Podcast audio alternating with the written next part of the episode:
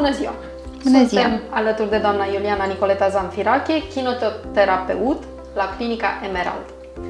Înainte de orice, spuneți-ne, vă rog, de ce ați ales această meserie? Prima mea profesie a fost de asistent medical generalist și am lucrat în secție de terapie intensivă la Spitalul Bagdazar. Acolo a fost primul meu loc de muncă. Și încet, încet am aflat și de partea asta de recuperare și era foarte necesară pacienților noștri care erau cu politraumatisme internați în secțiile de terapie intensivă și mi s-a părut foarte interesant și foarte util și atunci m-am dus și am făcut această facultate de fiziokinetoterapie care era atunci în cadrul Facultății de Medicină Generală din București. Care ați spune dumneavoastră că sunt principalele beneficii ale kinetoterapiei? Deci kinetoterapia este o terapie prin mișcare. Este o terapie ieftină, cea mai ieftină din câte există și cu niște beneficii fantastice pentru că odată ne menține sănătoși. Mișcarea înseamnă mobilitate articulară, înseamnă forță musculară, înseamnă un stil de viață care nu poate fi decât foarte, foarte bun pentru fiecare. Așa este. Cred că, înainte de orice, um, Există o întrebare, există vreo diferență între kinetoterapie și fizioterapie? Citim și despre una și despre cealaltă. Care e diferența între ele? În mod corect, fizioterapie înseamnă terapie prin mijloace fizice.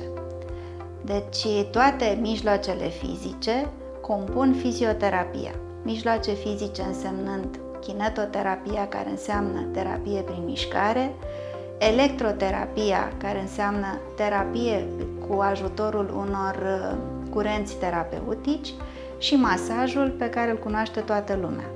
Numai că la noi, din păcate, s-a, se crede că prin fizioterapie, uh, adică pacientul când spune că se duce la fizioterapie, se gândește doar la partea electrică, care în mod corect este electroterapie. Deci fizioterapia înseamnă terapie prin mijloace fizice și le cuprinde pe toate. Foarte interesant. Care sunt principalele patologii pe care le tratați? Aici la Emerald noi am vrut să facem în primul și în primul rând o recuperare cardiovasculară. Deci o recuperare care să se ducă către pacientul uh, cu patologie vasculară și cardiacă, care a suferit un infarct miocardic sau care a suferit o operație în zona respectivă, în zona cardiacă, dar uh, având în vedere că aici avem și medici neurologi, ne-am îndreptat și către patologia neurologică. Și bineînțeles că pacientul când vine, pacientul este un întreg. Chiar dacă are în mod normal o problemă neurologică, el cu siguranță poate are și ceva ortopedic în antecedente și atunci noi trebuie să ținem cont de absolut tot ce are. Sau, bineînțeles, problemele reumatologice care sunt uh, curente și atunci avem grijă de tot ce se poate și încercăm să ajutăm pacientul din toate punctele de vedere. Înțeleg că există această interdisciplinaritate și faptul că sunteți într-o colaborare strânsă uh, cu medici din diferite specialități. Așa este. Cât durează în mod recomandat, să spunem, în mod standard, sau dacă există o astfel de recomandare, cât durează terapia uh, kinetoterapia? Deci, kinetoterapia, uh, teori, cel mai bine să se facă progresiv. Uh, noi nu putem să acum numai să standardizăm. E adevărat, uh, ne încadrăm cam între 30 și 60 de minute, dar uh, putem să mergem și doar la 10 minute, mai ales pe un, cu un pacient cardiac cu care trebuie să se lucreze progresiv, care are și probleme, de exemplu, după o intervenție chirurgicală. Acolo omul este foarte obosit, a suferit o traumă, Uh, mai intervine și partea psihologică, deci el este foarte temător și atunci trebuie să ții cont de toate și să o iei progresiv, ca el să capete încredere, să vrea să vină, să vadă că tot ceea ce se întâmplă aici este în beneficiul lui și este bine și atunci crești progresiv la fiecare ședință, mai pui un pic, mai pui ceva și atunci poți să ajungi chiar la 60 de minute.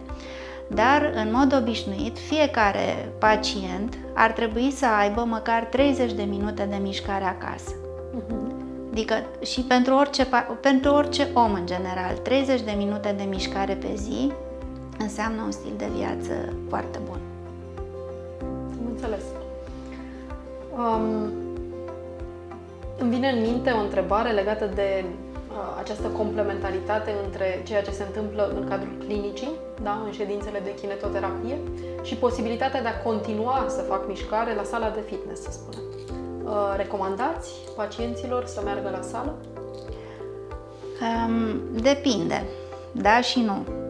Depinde de patologie. Uh, eu, în general, consider că fitnessul este uh, o mișcare, adică este o indicat oamenilor foarte, foarte tineri. Nu spun acum că tinerețe înseamnă și la 60 de ani. Cu siguranță. și prefer ca pacientul să știe cam ce are de făcut. Dacă el se duce la sala de fitness și este și acolo uh, îndrumat de cineva, cu mare drag să se ducă.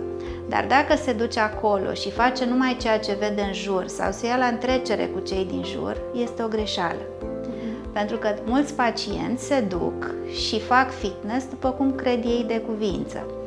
Sau, se, sau consideră că a te duce la sală înseamnă să te duci să tragi de greutăți foarte mari sau să alergi pe bandă până nu mai poți sau la bicicletă și astea sunt lucruri greșite.